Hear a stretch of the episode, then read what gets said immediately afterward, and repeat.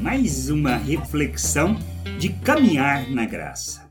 Por que nos preocupamos com o que não é importante? Jesus ensinando a Pedro sobre o que é importante e a sua responsabilidade, no capítulo 21, do versículo 20 ao 22, questiona Jesus sobre o tipo de morte que ele teria.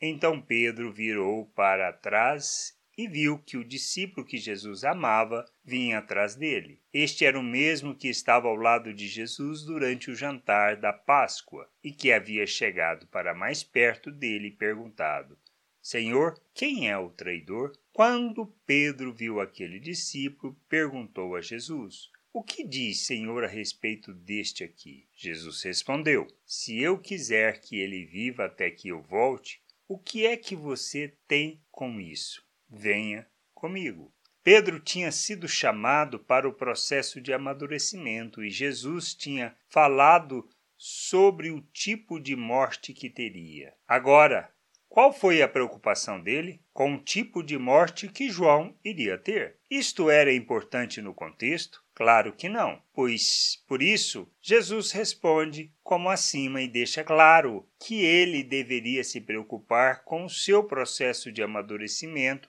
e o dos outros, pois tinha sido chamado para cuidar das ovelhas e não com um tipo de morte ou qualquer outra coisa insignificante para o processo importante de Deus. Não podemos focar no que não é importante, no que não seja a edificação e o cuidar do rebanho de Deus. Como filhos, precisamos amadurecer para podermos desempenhar o nosso papel com zelo e com compromisso quanto à vontade do Pai. Que a gente possa entender, nos submeter à vontade de nosso Deus, buscarmos conhecimento dele e de sua vontade, amadurecermos e ensinarmos a outros o processo de amadurecimento. Graça e paz sobre a tua vida. Amém. Você acabou de ouvir uma reflexão de Caminhar na Graça. www.caminharnagraça.com. Acesse o site. Ouça as outras reflexões